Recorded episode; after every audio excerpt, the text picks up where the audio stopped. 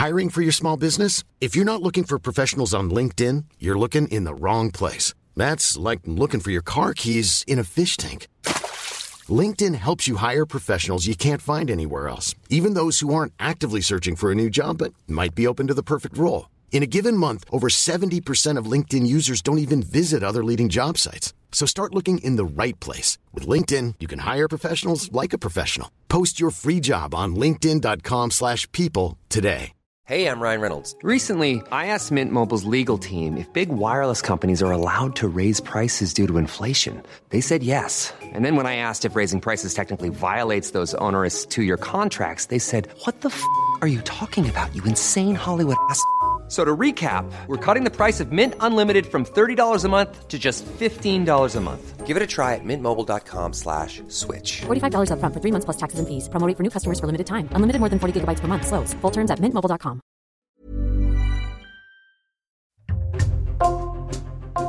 Bonjour, c'est Jules Lavie pour Code Source, le podcast d'actualité du Parisien. ChatGPT, un robot de conversation utilisant l'intelligence artificielle générative, a été lancé le 30 novembre 2022. Le service, dont une version est disponible gratuitement, permet de produire toutes sortes de textes en quelques secondes, d'une lettre de réclamation par exemple à du code informatique, en passant par une présentation de son entreprise pour le web. Un an après l'arrivée de ChatGPT, qu'est-ce qui a changé? Est-ce que cet outil a eu un impact sur nos sociétés? Et comment cette technologie a-t-elle évolué? Réponse aujourd'hui dans Code Source avec trois journalistes du Parisien, Nicolas Béraud et Damien Licata-Caruso du service Futur et Paul Abran de l'édition de Paris.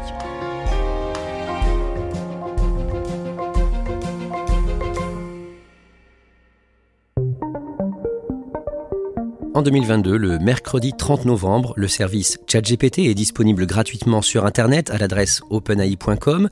Nicolas Béraud, concrètement, à quoi ça ressemble? Alors quelque part, ça ressemble un petit peu à un moteur de recherche, c'est-à-dire qu'il y, a un blog dans lequel on peut euh, écrire un texte, euh, écrire ce qu'on veut. La différence, c'est que on va pouvoir euh, écrire une question, demander un résumé, demander que ChatGPT nous écrive un texte ou simplement aille nous chercher des informations. Donc évidemment, ça apporte des recherches beaucoup plus personnalisées et beaucoup plus complètes et longues qu'un moteur de recherche classique, mais tout part d'une simple boîte textuelle dans laquelle on tape une consigne ou on écrit une demande. C'est donc gratuit pour se On peut le faire avec euh, son adresse mail Gmail par exemple. Ça se fait vraiment très rapidement. Damien Licata Caruso, ça permet de faire quoi ChatGPT dès le départ? Concrètement, ça va permettre de parler avec la machine, ce qui n'était pas encore possible à l'époque. On va pouvoir exploiter le potentiel du traitement des données, c'est-à-dire que ChatGPT va être capable d'aller puiser dans d'immenses mines de données et aller chercher ce qu'on recherche précisément, parce qu'avant les GPT qui existaient avant, ils permettaient de faire une recherche partielle et ensuite d'énumérer quelques mots. Là, on va avoir quand même des phrases complètes et il va nous répondre comme s'il était un humain. On peut euh, évidemment euh, lui demander de créer euh, des chansons, on peut lui demander de créer du code informatique, tout ce qui est à base de texte, on va pouvoir lui demander de faire ça de manière extrêmement rapide, beaucoup plus rapide qu'un humain. On peut lui demander par exemple aussi d'écrire une lettre de réclamation ou tout type de courrier dans un français vraiment châtié. Nicolas Béraud, comment fonctionne cette technologie? En fait, elle fonctionne à partir d'un corpus énorme de données qu'on lui a donné à apprendre. Donc, on récupère, euh, par exemple, toutes les données qui sont euh, sur Internet jusqu'à une certaine date, on les donne à l'outil, à ChatGPT, lui, il les apprend, il les emmagasine, et c'est à partir de cette base-là qu'ensuite, il parvient à répondre, parce qu'il va aller chercher dans toute cette base ce qui lui semble intéressant pour nous répondre. Et d'un mot, euh, quels sont euh, les points forts de ChatGPT? Les points forts, c'est notamment sa rapidité, parce qu'il est capable en quelques secondes de nous fournir un, résumé euh, extrêmement complet d'une quinzaine de lignes, par exemple, à une question en apparence très complexe, comme comment résoudre tel problème mathématique ou aller trouver une erreur dans un morceau de code informatique. Dire que je vois mon chef demain. Je sais jamais quoi lui dire. Mais cette fois, ce sera différent. J'aimerais une augmentation. Comment convaincre mon patron? Ce site a réponse à tout. Préparez un argumentaire solide, soyez précis sur le montant, restez calme et poli. Une révolution qu'on doit à une firme américaine à but non lucratif, Chat GPT. L'usage de ChatGPT, euh, qui est donc gratuit, se répand rapidement en quelques semaines, quelques mois à travers le monde.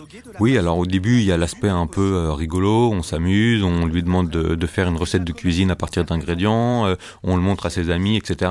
Et puis, il commence à y avoir des gens qui l'utilisent de plus en plus sérieusement, notamment au travail, pour répondre à des mails, par exemple, ou pour aller se faire un dossier d'information sur un thème donné, par exemple.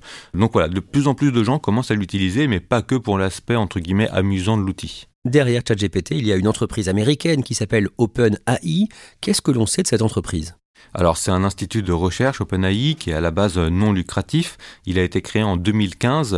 C'est une entreprise qui a beaucoup investi, beaucoup progressé depuis une petite dizaine d'années dans ce domaine de l'intelligence artificielle, avec notamment l'envie que ça puisse profiter à, toute l'humanité et pas réservé uniquement à une, à une élite. C'est une entreprise qui sera un an plus tard, en 2023, valorisée une trentaine de milliards de dollars. Le 6 décembre, sur leparisien.fr, Damien Nicata Caruso vous signe un article pédagogique sur cette nouveauté, ChatGPT, 5 minutes pour comprendre cette intelligence artificielle qui analyse et écrit presque comme nous. À ce moment-là, pourquoi ChatGPT est perçu comme une avancée majeure, comme euh, l'arrivée d'Internet par exemple à la fin des années 90 ou de l'iPhone en 2007 Les experts mettent en avant euh, que ChatGPT constitue euh, une avancée majeure parce qu'on a l'intelligence artificielle qui existait déjà en laboratoire pendant de nombreuses années. là, on le rend accessible au grand public, c'est-à-dire qu'on sort vraiment de l'hypothèse, de la théorie, il rentre dans la pratique et ça devient accessible à tout le monde. C'est gratuit en plus, donc tout le monde peut s'approprier cette technologie-là. Donc on est vraiment sur un bon technologique. Dès cette période, Nicolas Béraud, les journalistes et les spécialistes parlent aussi des risques potentiels de la démocratisation de cette nouvelle technologie. Effectivement, il y a plusieurs risques qui sont très vite identifiés. Le premier d'entre eux, peut-être, c'est la propagation de, de, fausses informations, parce qu'il y aurait le risque qu'on soit amené à considérer que tout ce que dit euh, ChatGPT, vu que c'est une machine, euh, bah, est vrai. Alors qu'en fait, c'est pas le cas. ChatGPT a été, a été pris en flagrant délit de dire des choses erronées ou, fausses, mais pas de façon volontaire, mais simplement parce qu'il a mal compris euh, des données qu'il avait appris ou qu'il les a mal restituées ou qu'il a mal compris notre question, notre demande. L'autre risque aussi qui est pointé à l'époque par des experts, c'est celui concernant la protection des données personnelles, parce que si on se met par exemple à utiliser ChatGPT pour répondre à des mails un peu perso, un peu privés, comme des réclamations, des choses comme ça, bah, il y a le risque à force, il apprenne aussi de plus en plus de choses sur nous. Damien Nicata comment réagissent les entreprises concurrentes d'OpenAI et de Microsoft Microsoft qui a fortement investi dans cette société? Les entreprises concurrentes comme Google, Facebook, elles sont choquées parce que ça fait des années qu'elles travaillent elles-mêmes sur l'IA générative et d'un coup OpenAI vient mettre un grand coup de pied dans la fourmilière, réveiller tout le monde en sortant un produit grand public à disposition de tout le monde, ce qu'aurait dû faire finalement Google ou Facebook qui sont des entreprises qui sont basées sur le modèle de la gratuité. Donc euh, elles sont chamboulées, elles sont obligées d'accélérer les projets, elles stressent leurs équipes évidemment pour sortir quelque chose de très concret. Et en parallèle, on a Microsoft qui elle va tirer un peu les marrons du feu parce qu'elle a investi il y a bien longtemps dedans et en fait elle récupère une partie du prestige d'OpenAI, une petite start-up sur laquelle elle comptait mais pas spécialement. Le problème de Microsoft c'est que c'était un peu en perte de vitesse. C'est une entreprise qui depuis Windows avait un peu du mal à, à innover et là en fait elle vient récupérer toute l'innovation d'OpenAI.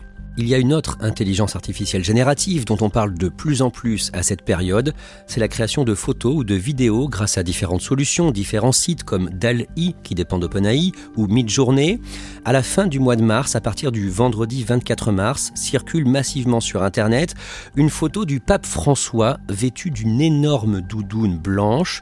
Le site américain de contenu viraux BuzzFeed en parle le 27 mars. C'est ce qu'on appelle un deepfake, Nicolas Béraud. De quoi s'agit-il? Alors effectivement, cette photo, elle est très partagée parce qu'on n'est pas habitué à voir comme ça le pape François dans une énorme doudoune blanche. Et puis la photo, elle paraît vraiment plus vraie que, nature à première vue. On, pense vraiment que c'est une photo, c'est une photo qui est vraie. Or, c'est une photo qui a été générée par un outil d'intelligence artificielle, donc ça nous prouve que l'IA est capable de générer du texte, mais aussi des images à partir d'une simple consigne. Par exemple, là, il suffisait de lui demander fais-moi une photo du pape en doudoune blanche, il l'aurait fait. Il y a aussi des gens qui ont demandé une photo d'Emmanuel Macron lors d'une manifestation, par exemple des choses comme ça. Il y a parfois quelques détails qui permettent de mettre la puce à l'oreille, par exemple des mains qui ont six doigts ou des mains qui ont un doigt euh, moins grand que, d'autres, mais globalement c'est souvent très compliqué à l'œil nu uniquement de percevoir une fausse image de ce genre. Alors on peut tout créer en photo, vidéo ou en son. Voici par exemple un faux son, un deepfake d'un fan de code source presque anonyme. Bonjour, c'est Emmanuel Macron. Je tiens à vous parler de mon podcast favori, Code Source. Je l'écoute tous les jours. N'hésitez pas à mettre des étoiles et des commentaires sur votre plateforme d'écoute favorite. Le mercredi 29 mars, des centaines de personnalités du secteur des nouvelles technologies signent une tribune pour réclamer un moratoire sur l'intelligence artificielle. Parmi ces personnalités, il y a le controversé patron de Tesla et Twitter, désormais X, Elon Musk. Qu'est-ce qu'ils disent en résumé dans cette tribune? Alors ils mettent en garde contre rien de moins que des risques majeurs pour euh, l'humanité. Ils estiment que euh, la société actuelle n'est pas forcément prête à faire face euh, à toute cette puissance dont fait preuve l'IA, notamment au potentiel de manipulation de, certaines populations et voire même parfois de mise en danger des, des démocraties. Donc c'est pour ça qu'ils appellent à faire une pause sur tous les investissements liés à l'IA générative, explique-t-il, le temps de ralentir cette course effrénée, cette course commerciale? Qui est lancé. Et ce qu'il dit, c'est qu'en gros, on ne sait pas vraiment euh, jusqu'où ça pourrait aboutir et est-ce qu'à un moment, on risque pas de perdre le contrôle. Un mois plus tard, au tout début du mois de mai, un ancien ingénieur important de Google, un certain Geoffrey Hinton, alerte lui aussi sur les risques de l'intelligence artificielle. Oui, alors déjà, c'est pas n'importe qui. Euh, il est coloréat du prestigieux prix Turing en 2018. C'est un prix qui récompense des chercheurs euh, dans le domaine informatique. lui, il craint notamment un afflux de désinformation, donc c'est-à-dire que des gens normaux comme vous et moi ne puissent plus distinguer le vrai du faux parce que l'IA brouillerait tous les repères. Et il met aussi en garde, là ce serait peut-être plus inquiétant contre une machine devenue plus puissante que l'homme. Par exemple, ça pourrait aller jusqu'à des robots tueurs euh, lors euh, des guerres. Les experts, ils disent que de toute façon ces risques sont connus, qu'il faut effectivement les prendre en compte, mais ils rappellent aussi que euh, bah, dans, l'histoire de l'évolution, les machines ont toujours dépassé l'homme pour lui permettre de faire des choses en plus, donc c'est pas forcément une mauvaise nouvelle en soi. Toujours au début du mois de mai, Damien Licata Caruso, le moteur de recherche de Microsoft, Bing, qui est à la traîne derrière euh, Google depuis euh, de très longues années, intègre ChatGPT. Ça permet quoi d'avoir ChatGPT dans son moteur de recherche? Pour la première fois, grâce à ChatGPT, Bing va pas juste rediriger euh, l'utilisateur sur un site internet, il va nous apporter tout de suite la réponse, il va pouvoir rebondir sur une autre question, il va pouvoir en fait entretenir une conversation comme si on parlait à un ami, un professeur ou un spécialiste. C'est-à-dire qu'il va être capable d'anticiper la question euh, suivante et de couvrir tout le sujet dans son intégralité, pas uniquement un mot en particulier ou une expression. La réponse de Google ne tarde pas et pendant l'été, le jeudi 13 juillet, Google propose à ses clients, aux internautes, une autre intelligence artificielle. Ça s'appelle Bard et c'est disponible en France donc le 13 juillet. Ça ressemble à quoi par rapport à, ChatGPT?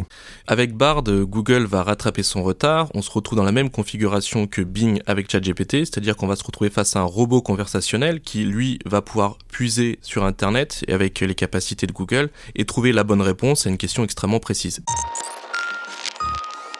Le 12 septembre, Damien Licata Caruso, vous signez un dossier dans Le Parisien intitulé ChatGPT fera-t-il bientôt partie des fournitures scolaires? Et vous parlez notamment à un élève de terminale, Julien, qui utilise de temps en temps ChatGPT pour faire ses devoirs.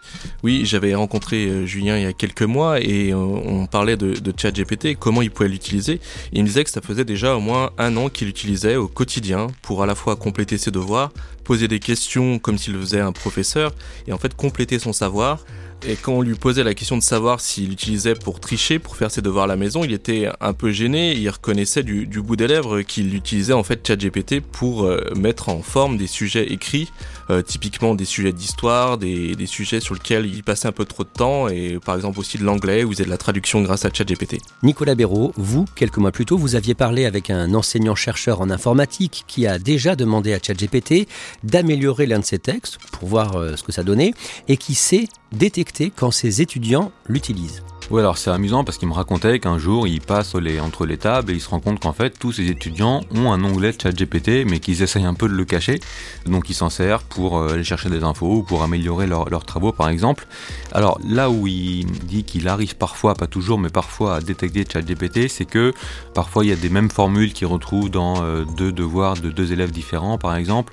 Lui il a déjà fait un test sur un de ses propres euh, exposés ou, ou, rapports à lui. Il a pu demander à ChatGPT d'améliorer un passage, etc., juste pour voir ce que ça faisait, il s'est rendu compte qu'effectivement, à la fin, le texte global était mieux.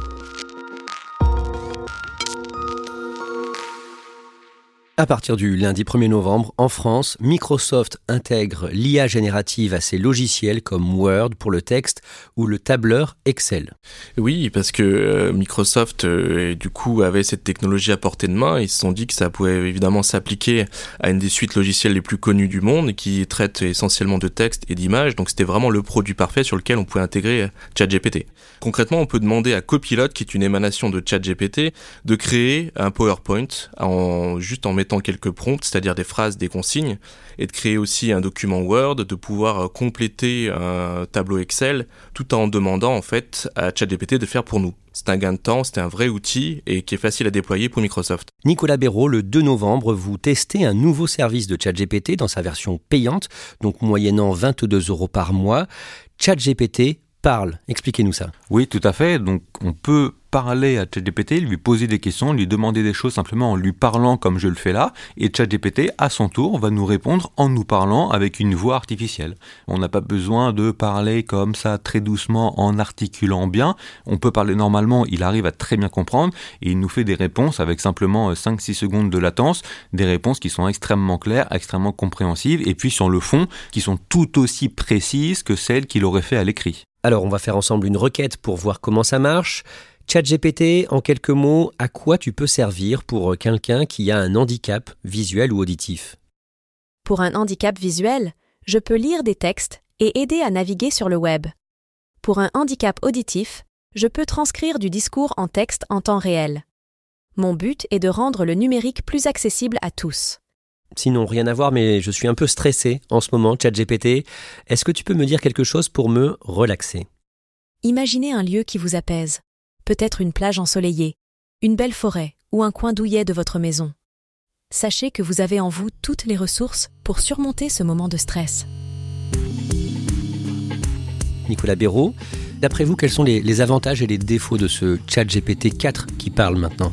Alors les gros avantages, c'est que ça peut avoir des intérêts nouveaux. On peut imaginer par exemple de, raconter une histoire pour endormir une petite fille. On peut aussi lui demander, et je l'ai testé, ça marche très bien, de nous euh, traduire en temps réel à l'oral, par exemple une phrase qu'on lui dit en français, on lui demande de la traduire en chinois ou en espagnol, il le fait automatiquement. Donc imaginez, vous êtes dans la rue touriste, euh, vous interrogez un local à Pékin, bah, vous pouvez l'utiliser. Donc ça c'est pour les, gros avantages. Il est aussi extrêmement rapide, même s'il y a ces 5 ou 6 euh, petites secondes de, de latence entre la question et la réponse. Et par contre, s'agissant des défauts, alors déjà, il y a les mêmes que dans la version écrite. Par exemple, ChatGPT va pas forcément beaucoup se mouiller, il va pas pouvoir euh, répondre à tout. La voix est quand même un peu stéréotypée, ça fait pas non plus totalement voix naturelle. Damien Licata Caruso, le week-end des samedis 4 et dimanche 5 novembre, Elon Musk, qui avait demandé un moratoire sur l'intelligence artificielle au printemps, dévoile son propre concurrent de ChatGPT, ça s'appelle Grok. C'était du bluff donc cet appel à un moratoire? Ben Oui, rétrospectivement, on se dit, mais il a demandé un moratoire finalement pour rattraper son retard. Il s'est dit, euh, et je suis vraiment à la traîne, j'ai pas encore forcément le temps d'aller débaucher les meilleurs ingénieurs. Si on met un moratoire en place, on peut se permettre euh, de gagner du temps. Et six mois plus tard, effectivement, il lance ce GROC. Il n'y a jamais eu de moratoire sur euh, l'intelligence artificielle. D'ailleurs, finalement, ça donne quoi, Grok? Grok, c'est une IA euh, générative aussi, mais qui a un petit côté décalé. Et la différence avec les autres intelligences artificielles génératives, c'est que Grok va avoir un, certain humour et avoir une vraie personnalité avec beaucoup de sarcasme, une personnalité qui vient euh, rappeler en fait les traits de caractère de Elon Musk. Nicolas Béraud, concernant les risques sur l'emploi dont on parlait euh, tout à l'heure, est-ce qu'il y a eu des entreprises qui ont licencié en remplaçant une partie de leurs salariés par l'usage de ChatGPT alors aux États-Unis, dans les sondages qui ont été faits auprès de chefs d'entreprise, il y a effectivement parfois un quart ou la moitié des chefs d'entreprise qui utilisent l'IA et qui reconnaissent avoir euh, licencié euh, au moins un salarié pour cette raison. En France, on a notamment beaucoup parlé de la société Onclusive euh, qui est spécialisée dans la veille médiatique parce que un plan social visant à supprimer 217 postes sur 383, donc plus de la moitié, avait été annoncé début septembre. C'est des postes qui auraient été remplacés par par des outils d'IA. Et puis finalement, bah, la direction a fait machine arrière, elle a suspendu ce plan, sans doute en partie face aux critiques, euh, notamment des syndicats et des employés. On verra ce que ça donne ces prochains mois, parce que l'entreprise assure qu'elle compte toujours intégrer l'IA euh, dans son travail. Paul Abran, le 6 novembre, dans Le Parisien, vous faites parler une restauratrice du 14e arrondissement, originaire de Chine, qui utilise ChatGPT au quotidien. Concrètement, elle fait quoi avec cet outil? Elle l'utilise pour des choses assez simples. Elle parle très bien français, mais elle fait encore des fautes de syntaxe, des fautes d'orthographe. Alors ChatGPT, c'est un peu son correcteur automatique. Elle lui envoie ses recettes de ramen, c'est un restaurant de ramen dans le 14e, euh, qu'elle va ensuite publier sur son site internet. Elle lui envoie les slogans, les titres qui vont ensuite faire ses publications sur les réseaux sociaux, et puis aussi les réponses qu'elle fait à ses clients qui donnent des avis sur internet. Donc voilà, tous ces contenus écrits, ChatGPT va les corriger, et puis ensuite elle les publie euh, en ligne. Clairement, ça lui a changé la vie? Oui, tout ce qu'elle publie sur son site, sur ses réseaux, c'est nickel, il n'y a plus de fautes, tout est parfait. Elle peut plus s'en passer, elle est devenue accro à ChatGPT à tel point qu'elle estime à 500 euros environ les économies qu'elle fait qu'elle n'aurait pas dépensées euh, dans une agence de communication par exemple. Donc c'est vraiment un outil qui a changé son quotidien. Et ça va même plus loin, ChatGPT est un peu devenu son coach. Exactement, elle le dit, c'est le terme qu'elle emploie, c'est son assistant, son ami, son compagnon. Elle lui demande même d'analyser des images qu'elle lui envoie, qu'elle crée, des photos par exemple, qu'elle va publier sur Facebook, sur Instagram. Et ChatGPT les analyse et lui donne des conseils sur euh, la lumière, sur euh, l'orientation de l'image. Donc ça va vraiment plus loin et elle se forme aussi à de nouveaux outils euh, par lesquels elle pourrait par exemple gérer une file d'attente devant son restaurant ou encore créer un site en quelques clics voilà, ce sont vraiment beaucoup d'outils qu'elle veut savoir utiliser pour être la plus performante, en tout cas dans son quotidien et dans sa profession. Entre le 17 et le 23 novembre, on a beaucoup parlé dans l'actualité de Sam Altman, l'un des fondateurs d'OpenAI et qui est donc considéré comme le père de ChatGPT. Il a d'abord été limogé par le conseil d'administration de son entreprise, puis on a appris qu'il allait partir chez Microsoft, avant finalement, coup de théâtre, que son retour chez ChatGPT soit annoncé. Damien Licata Caruso, on sait ce qui pose problème, ce qui se joue actuellement en coulisses? Il y a deux camps. Euh, il y a le conseil d'administration qui est constitué de scientifiques et de l'autre côté, il y a Sam Et les cofondateurs euh, d'OpenAI. Le conseil scientifique va être dans une logique de faire progresser la science. Sam va être plus dans une logique de faire progresser la société et de lui faire gagner de l'argent parce qu'à un moment, c'est quand même le nerf de la guerre et qu'il faut faire gagner de l'argent à, la, société pour qu'elle continue à progresser et à créer d'autres produits. Et ce qui se joue, c'est que Sam Altman veut euh, évidemment développer l'entreprise et du coup il va tenter de partir sous un coup d'éclat et finalement revenir euh, pour euh, reprendre les rênes de ChatGPT et d'OpenAI et imposer son modèle et sa vision à lui. La vision de Sam Altman est plus commerciale que scientifique pour le coup. Damien Nikata Caruso, qu'est-ce que vous diriez à une personne euh, qui n'a jamais essayé euh, ChatGPT? C'est extrêmement simple. Il suffit de s'adresser euh, au robot conversationnel comme on s'adresserait à un ami ou à un conseil qu'on chercherait sur Internet et on va pouvoir dialoguer. On tape comme si on envoyait un message sur WhatsApp. C'est absolument le même réflexe et c'est complètement accessible à n'importe quelle personne il faut l'utiliser comme un outil, une vraie aide pour, euh, par exemple, se sortir de situations compliquées comme une rupture de contrat, euh, s'en servir euh, pour faire des lettres de réclamation. C'est quelque chose qui est extrêmement pratique. On lui pose une seule question, on lui donne quelques éléments et on arrive à personnaliser des démarches administratives, ce qui est quand même un grand gain de temps.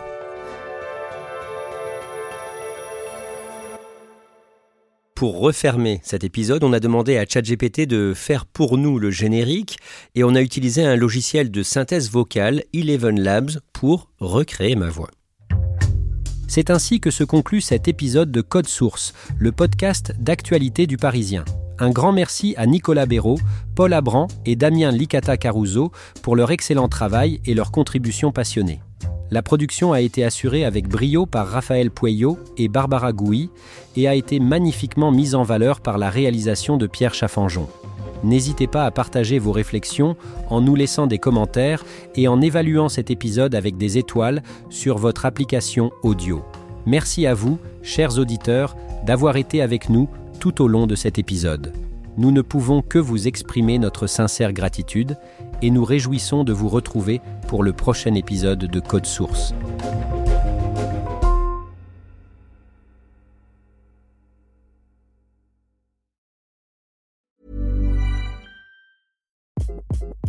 Hi, this is Craig Robinson from Ways to Win, and support for this podcast comes from Invesco QQQ the official ETF of the NCAA. Invesco QQQ is proud to sponsor this episode and even prouder to provide access to innovation for the last 25 years. Basketball has had innovations over the years too. We're seeing the game played in new ways every day. Learn more at Invesco.com slash QQQ. Let's rethink possibility. Investco Distributors, Inc.